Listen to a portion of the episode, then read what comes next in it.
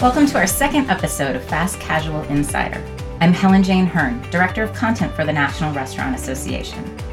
In this show, Plate Magazine's associate publisher Jerry White sits down with David Jones, CEO and co founder of the Seattle based Blazing Onion Restaurant Group. David has a lot to say about today's workforce challenges, and he'll share how he created his concept and how he's growing it in today's competitive market. As both a founder of a new brand and a franchisee for Subway, he brings a unique viewpoint to the discussion.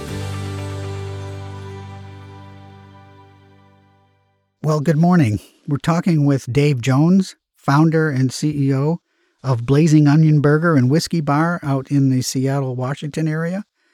And uh, today we're on our podcast, we're going to be exploring some of the things that have been uh, innovative and disruptive in our industry and then um, Dave, I know you're a member of the uh, Fast Casual Industry Council. Uh, I think we're going to talk a little bit about what's going on there. But first, um, I'd like to uh, have you introduce yourself to our listeners and tell us a little bit about your concept. My name is uh, David Jones. Thanks, Jerry, for uh, the introduction, and thanks for having me on the podcast. I am, the CEO and co-founder of the Blazing Onion Restaurant Group. We have uh, whiskey bar and a smaller concept uh, Blazing Onion Burger Company, and then we have uh, some sports lounges involved in the same uh, concept brand. We are a fast casual restaurant with a full service uh, uh, lounge, and we kind of navigate a hybrid between the two. Um, so we're always learning. We are seven strong right now, uh, all in the Seattle area, and have I've experienced a lot of the wage uh, situations with the city of Seattle, and then uh, am now experiencing it with the state of Washington as they uh, move forward, kind of uh, mirroring Seattle, uh, but still in the background a little bit. I see.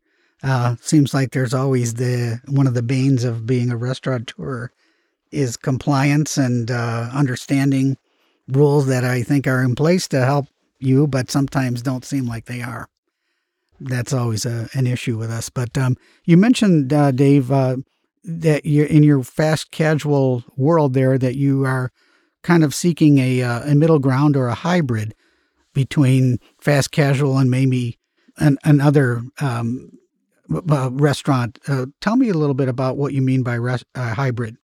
Well, we are. I think we were one of the first to navigate the waters of combining a full service a lounge with a fast casual restaurant. It's always a challenge because the customers come in and they, uh, at visual, you look like you're a full service, but then they discover you're fast casual. We're fast casual in the restaurant side to let people kind of control their own uh, their own service model, so they can summon service whenever they want. They can uh, choose to close their check at the uh, the cash register, or they can choose to leave their check open to add more drinks and cocktails or um, dessert at the end of their meal. They could uh, choose to split their check at the end of the meal, however they wanted to. If Johnny suddenly decided that he was going to pay for his parents' meal, uh, doubtful, but that could happen. Uh, so we're ready for that. Um, so anyway, it's it's fast casual to let the customer totally control their atmosphere and not be handcuffed by the server and their timeframes be on their own timeframes and summon service whenever they choose. I see. And are each of your units the same configuration, building wise and so forth, or are they all different? They're all different um, because we're a new company. We're constantly been experimenting with size. So we started at 2,500. That was way too small. We grew up to uh, 4,500 and then we had a mall come to us and ask if we would go there, which we were flattered, but it was 6,600. And uh, we've kind of settled on that our ideal model is uh, 4 4,000. And what was it about uh, your concept that uh, you know led you to to move in this direction? Why did you start Blazing Onion with your partner? Well, it's my wife, and we started it because well, that's we, a partner, right? Yeah, partner. In many so, senses of the word, right? the partner 24 7. Yeah, um, right. Exactly. We went out on date nights on Friday nights, and we always like to do two activities because we work so hard. You know, we feel like we deserve two activities. So, dinner plus. So, it might be dinner and a movie, dinner and a play, dinner and a comedy show, but dinner plus. And we found that oftentimes when we went out, uh, where we could get alcohol with our food that we were waiting for the check or waiting for the server to finally get to us or waiting for them to finish up another table.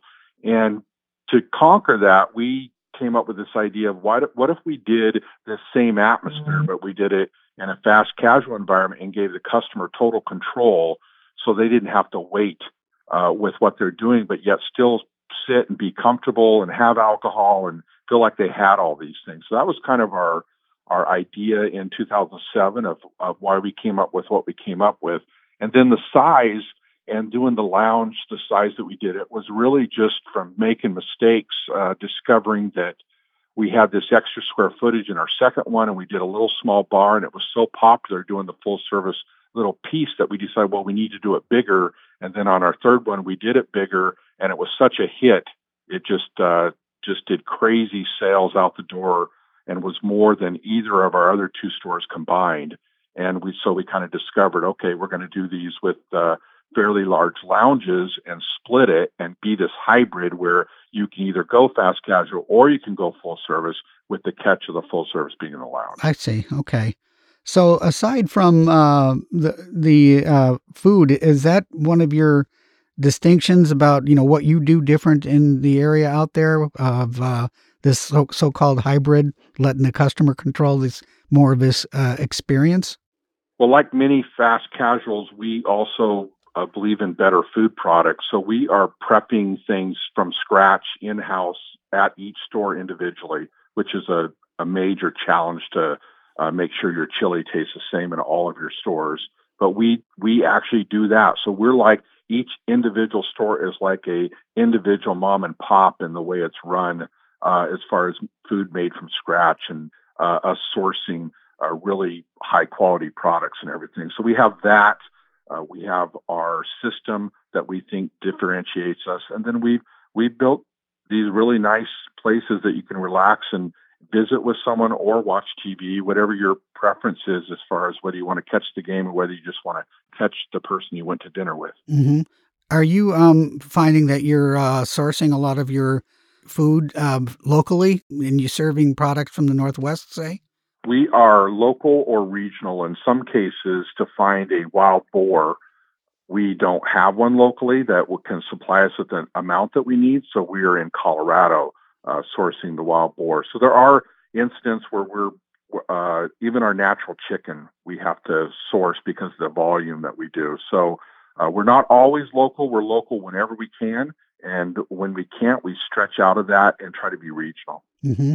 So, um, Dave, uh, what do you find influences you most about what you're putting on the menu? Is it what your customers are asking? Is it, uh, you know, what you're seeing and reading about in the trades or visiting at shows? Uh, how do you decide what goes on the menu? Well, it's a combination of everything. It's uh, from us uh, reading every article and traveling. It's from suggestions from customers. It's really, you have to just kind of have an open ear to the table at all times uh, so you don't get passed on something. Um, we started the Impossible Burger before Red Robin launched it, and uh, many of the fast food places launched it, and it's been a real hit. But we weren't first. We were, you know, echoing that from other people that had already done it in smaller uh, concepts. I see. Okay. Okay. So we've been talking and hearing a lot about uh, this word disruption, uh, you know, and that could take the form of lots of things. Um, one of the things that a lot of people associate with that word is third party delivery that to me does seem to be a disruption. I always prefer the term innovation rather than disruption. But um, could you talk to me about some of the things that you are seeing out there that uh, are either in the innovative or disruptive uh, area that affect your uh, restaurants? Well, labor and uh, third party delivery probably are on the top of their labor being twofold one being uh, the wages that are uh, being demanded in our state and our city. And the second would be uh, just the lack of staffing that is available. Uh, it's not. It's just not the same as it used to be. And then third party would definitely be a disruptive, and it starts with the fees, and then from there it moves to the execution And the, even the coordination of just the books, how the admin works, has been a big challenge for a lot of restaurants. Okay. Obviously, third party delivery is part of what you're involved with out there. You are seeing these services come and pick up your food to take the take the to their customers. Yes, and uh, while I don't like being the uh, first person, the beta, uh, we were one of the first, so we did experience the uh, service system uh, growth uh, issues with the third party delivery providers. That was a big uh, deal uh, as they wouldn't send a driver or the driver came late or the food came cold. we went through all of that. They seem to have gotten that down. We've negotiated better fees, so we feel pretty good about that. And we're still working on implementing the best to go areas in the restaurants to work for it, and we're in the process of that. Our newest design store has that all laid out, so we're wor- we're working on everything as we go. We feel pretty good. Our, our we're pretty strong with our third party, and uh, you know, getting the system down where everything's ready uh, the correct way, and the drivers don't have to wait, and so you get good ratings. So those are all challenges that I think we're doing a pretty good job at. Yeah. Moving forward. And do you um, track your sales uh, separately? Uh, yes. from from Validity for in in store, and that's probably the only way you can really measure that, isn't it? Right. We track it separately, and we also measure the sales compared to last year without third party uh, to track cannibalization to make sure we feel comfortable that it's not trading customers, that it's a new customer base. Yeah, that would be important. We track all of that all the time too. Yeah. I think it's probably known um, among your uh, peers that you also uh, operate uh, Subway restaurants. Yes. Do those restaurants also take advantage of third party, or uh, it's not something that I normally would think of? You know, getting a Subway delivered to my office or something, but uh, it's a new world out there. Yeah, actually, um, Subway is an awesome product for third party because the sandwich um, can arrive even toasted. It doesn't have to arrive hot, and mm-hmm. so the transporting it to someone's office works really well. Our one of our subways that's doing the third party has just uh, gone up to 24% in sales through third party, and most of it's at late night when most people are sleeping. Um, we have people in offices that couldn't get out of their office that have discovered that they can order it through third party and get delivered that way and actually it's been good for them and good for us. So it's been kind of a win-win for our customers and for oh, us. it sounds like it. It sounds like it. So so were there a lot of things that you learned uh, operating the subway restaurants that uh, carried forward to blazing onion or was it a completely different tactic that when you opened the restaurants? Well uh, both. The the fact that a restaurant is a restaurant, a fryer is a fryer, a grill mm-hmm. is a grill, right. um, a cold station is a cold station. That part carries over and teaches you all kinds of valuable lessons to uh, go out there and venture on your own. It didn't teach me enough because our first six weeks of operation was a nightmare that I could write a whole book on just those six weeks uh, from things that we just didn't know from trying to do it ourselves. But the there is enough similarities to help you venture out and to go do something on your own. And enough so that I've kept my subways and just added one to my uh, portfolio because I feel like both of those worlds are very important and teach me lessons all the time. Right. I read that I think you launched your restaurants in the uh, heart of the last recession or whatever they called it. Is that, uh, did that give you uh, second thoughts or trepidations? uh, it made me a fighter. Um, it was uh, 2007 we started our first, and then we saw this great location in 2008, and we hadn't been open a year yet. And I'm going to the banks, and the recession is just starting, but I didn't really realize we were in a recession yet at that point until mm-hmm. I talked to the banks and was turned down six times. And then the seventh bank uh, finally said yes to us. Oh boy! And, and and then when we in 2009 we did our third store and I was turned down 10 times uh, before a bank finally said yes. So each bank I'd make tell me two banks that might say yes.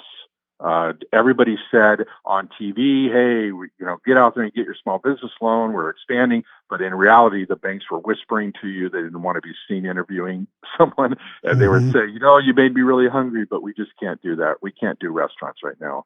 And so uh, I, I think it taught me to fight. It taught me to don't accept no, find a way to make them say yes, and keep painting your picture and keep trying to give your vision until they believe in it as much as you do. Sure. Well, uh, it looks like your perseverance paid off there, um, and you will not be denied. But uh, that's pretty bold thinking. Uh, when a lot of people thinking that the country was going in a different direction back then, and uh, it might have been uh, really risky to open something like a restaurant. But uh, I'm glad that you saw it through.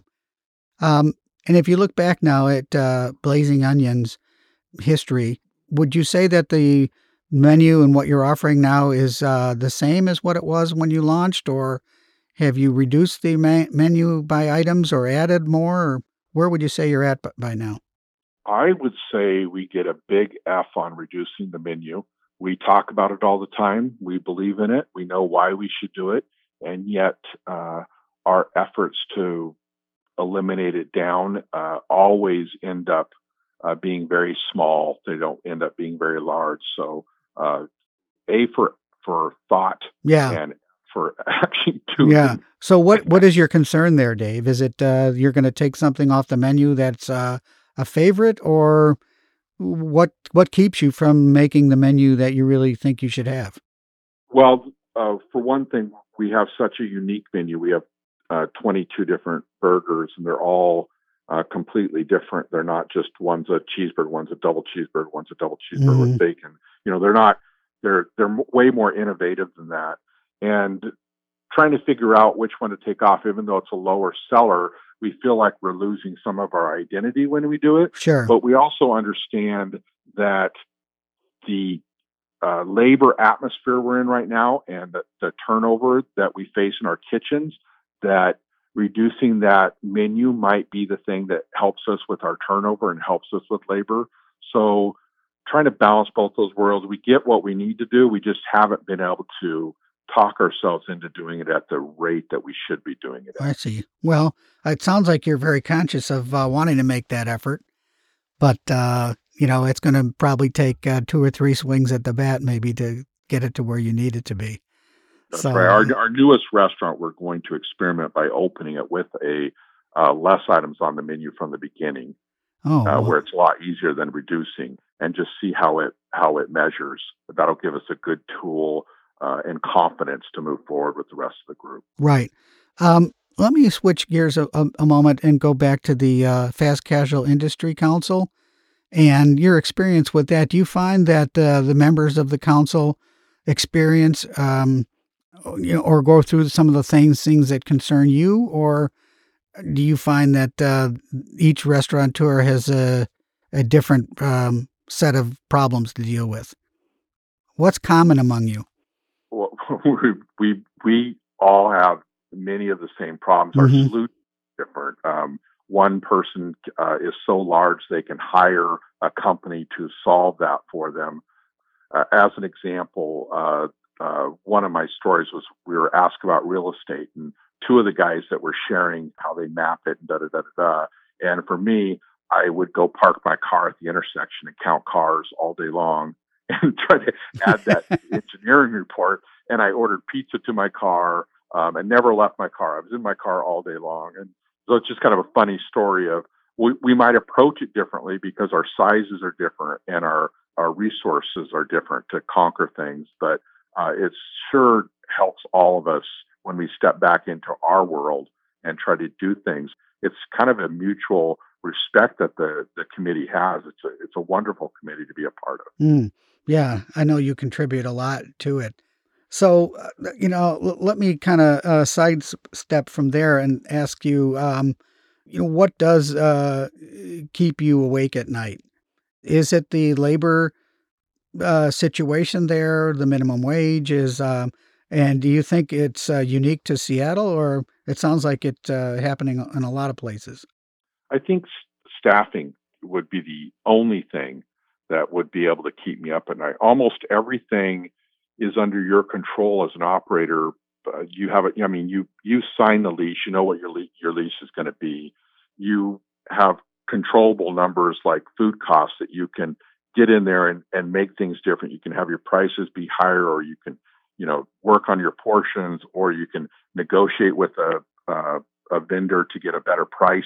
So you have all these things that are like that, but the amount of applications coming in and the way the world seems to be going with a less number of that for especially the kitchens, but even for my subways, uh, that that's a, a, one of those things that you sometimes just can't conquer on your own. And even hiring all the different uh, net, the companies that help you with staff, sure. even that sometimes falls short on what we need. Mm-hmm. And it's it's not getting better. The all the forecasts say it's getting worse. And every time I drive down the street, I see a new restaurant opening or a new development happening. And where are those employees coming from? It's just kind of a an ongoing right. situation that doesn't seem mm-hmm. to have an immediate because I just don't see uh, millennials suddenly deciding to have 10 kids each or something yeah. to bail us out. Yeah. And do you think that uh, it's a symptom of the uh, unemployment rate and so forth, or um, what do you think is fueling this? Well, for one, the labor market, uh, all this uh, campaign 15 now has kept the younger group from uh, getting jobs, and lots of times it's just an older group that's getting the jobs. So the, I think the younger population, the amount of younger people when I was a kid working is probably 10 times the number it is now, maybe higher than the younger generation even applying for work. So we're not mm. we're not getting that younger generation, and it's not just the the wage. There's other things to it going on, but just uh, how we raise our kids seems to change generationally also. So right, exactly, exactly. So um, as you looked uh, in your crystal ball, uh, what times kinds of things are you looking forward to on the horizon? Do, do you think that uh, automation and uh, technology and whatnot, uh, robotics, AI, is that going to be a help to restaurateurs in your view? It'll be a help to some. I, I don't know if it'll be a help to us. We, you know, we looked at we've looked at all kinds of things like that, the grill that rotates in a circle, almost like a toaster. Um, uh, we've looked at things that would help us with timing and stuff, but we really cherish the fact that we do it from scratch and that you can watch us do it. Um, so some of those automations are, while they are very cool, they're not necessarily for us. Uh, more of the automation of how to help people order faster and how we can order faster at the table um, mm-hmm. uh, and process for uh, getting their credit card transactions done quickly and having a system that knows the customer. So when they log into it, it knows what they normally order and helps speed up their process because it it asks them that. Um, I think those are the automations that we will uh, embrace and move forward with in our in our crystal ball. Yeah, I think you're probably right about that.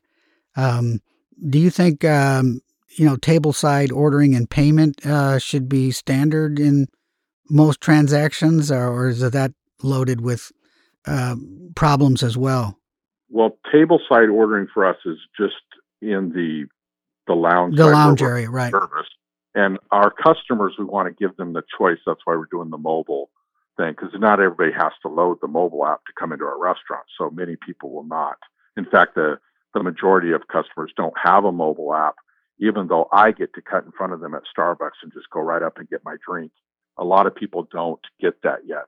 And so they're not using the mobile app uh, to all of its benefits and glories. So I think that that will be a growing segment that continues going up. But right now, uh, we're just, you know, trying to balance that world. Right, right.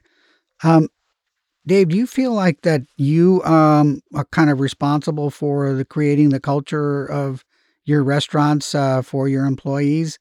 Uh, you and your your wife and partner, do you take an active role in kind of setting that uh, culture strategy? I think uh, both Lori and I, the one thing we share, she doesn't like to share anything. So she does what when she's working on something, I have to be totally separate and not look at her at the wrong time or anything. Oh, okay. I'm kidding. I'm kidding. Mm-hmm. yeah, but exactly. as far as brand direction, we share that 100%.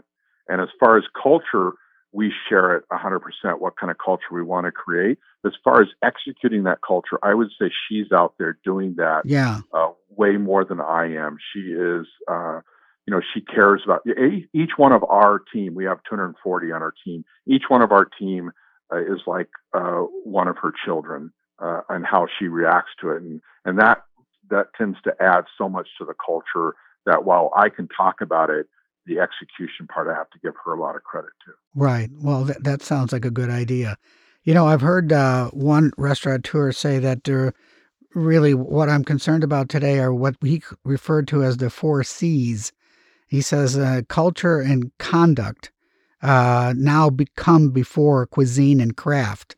And it's almost like, uh, yes, you have to put out a good product, but you know what? If it's not done in a way that our employees feel that are proud of it, that they can buy into our culture and we're doing something that we're very proud of, then it really doesn't matter in the long run. And I think that's probably some good advice to to take to heart.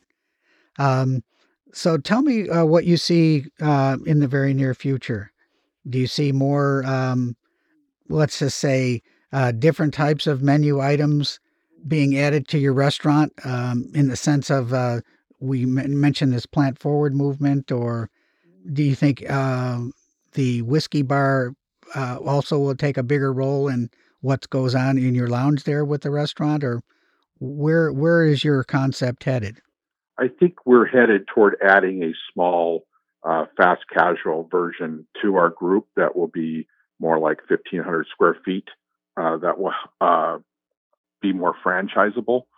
Um, so that's that's probably the direction we're headed. And I don't see the the whiskey being a theme that will work every single place. Mm-hmm. Um, that's why we have. That's why I call myself uh, the the Blazing Onion Restaurant Group.